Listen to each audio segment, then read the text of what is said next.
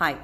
If you've seen my video on energy suckers, which is basically if you exchange texts, meet someone online, offline, or you get on a call with a person, it sucks you of your energy. Please note the entire idea is not to take a magnifying glass and start scanning people if he or she is a energy sucker or not. The concept is to stay aware and the best way to deal with an energy sucker is to ignore or delay meeting.